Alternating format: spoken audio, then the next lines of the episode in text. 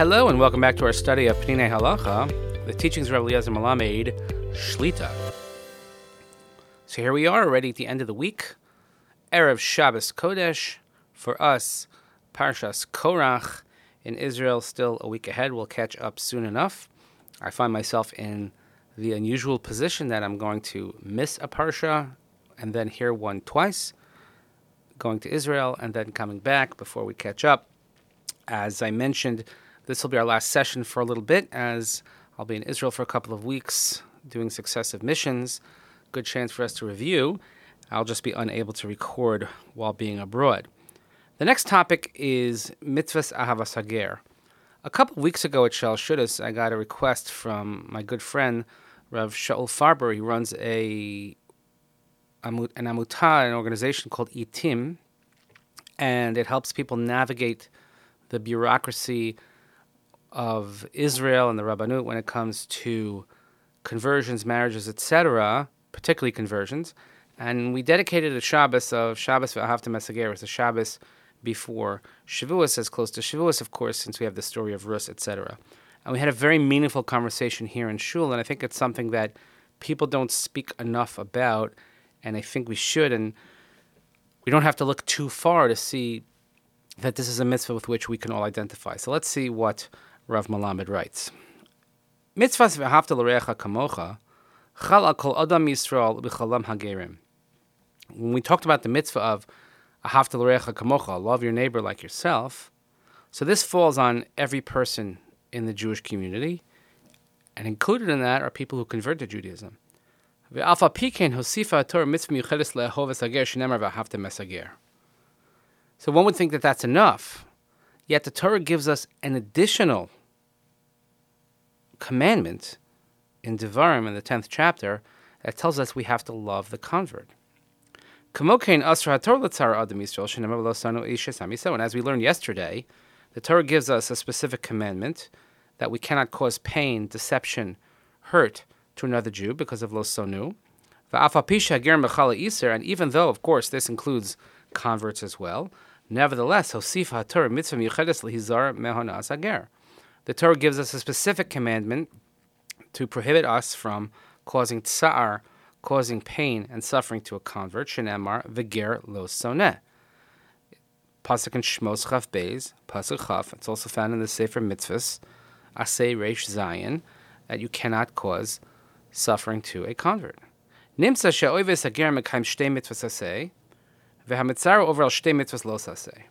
So if a person loves the convert, treats the convert equally, then you're not fulfilling one, but you're fulfilling two positive commandments. And on the other hand, when a person does not treat the convert properly, then you're not violating one, but you're violating two separate biblical commandments. So we have to understand the mitzvahs of the Torah from two sides. Shari Osa Masa Godol.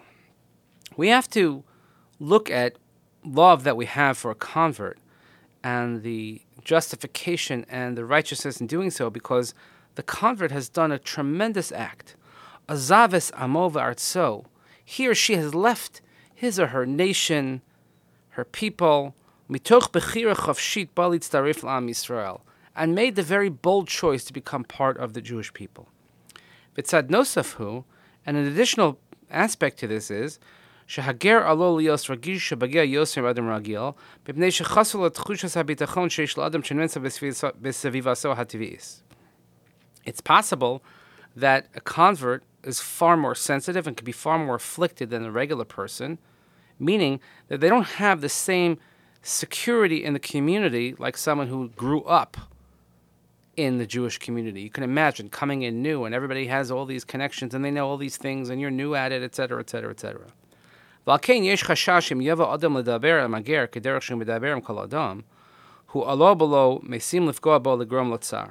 So if a person speaks to a convert the way you speak to anyone, it's possible that maybe without intention you could cause harm, you can cause pain because you don't realize that maybe the person doesn't have the same background as you.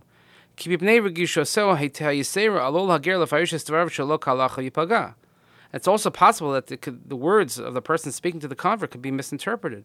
and he could be hurt.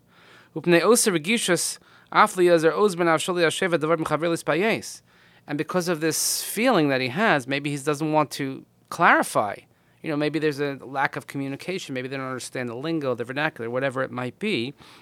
And therefore, you'd be afraid to ask uh, for clarity or for clarification and perhaps to be assuaged.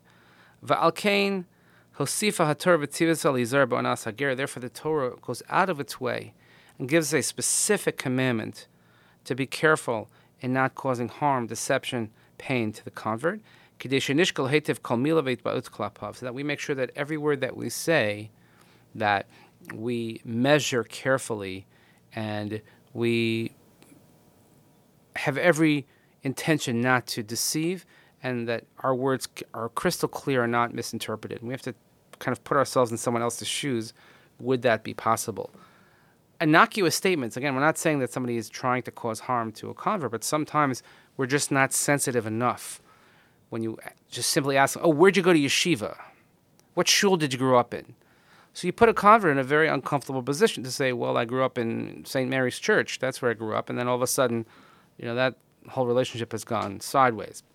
So this is why the Torah gives us a very specific commandment. And we all have converts in our community, and I could just tell you this from speaking with many, many in that position, how uncomfortable they feel at times. And they never think it's intentional, but they think definitely people are not sensitive enough to their plight. And they have taken upon themselves a tremendous, tremendous amount to join the Jewish people, and that's something that we have to recognize, something that we have to treasure. In any event, this concludes our week of study. We'll pick it up in a couple of weeks' time. Again, still with Bein Adam Lechaveiro. Thank you, everybody, for listening. Hope everyone has a peaceful and restful Shabbos, and I hope that we'll have the opportunity to continue studying together in a short time. But until then, I will bid you farewell, Shabbat Shalom, and the next time we'll be together, I'll be back from Israel, God willing. Have a great day and a good Shabbos.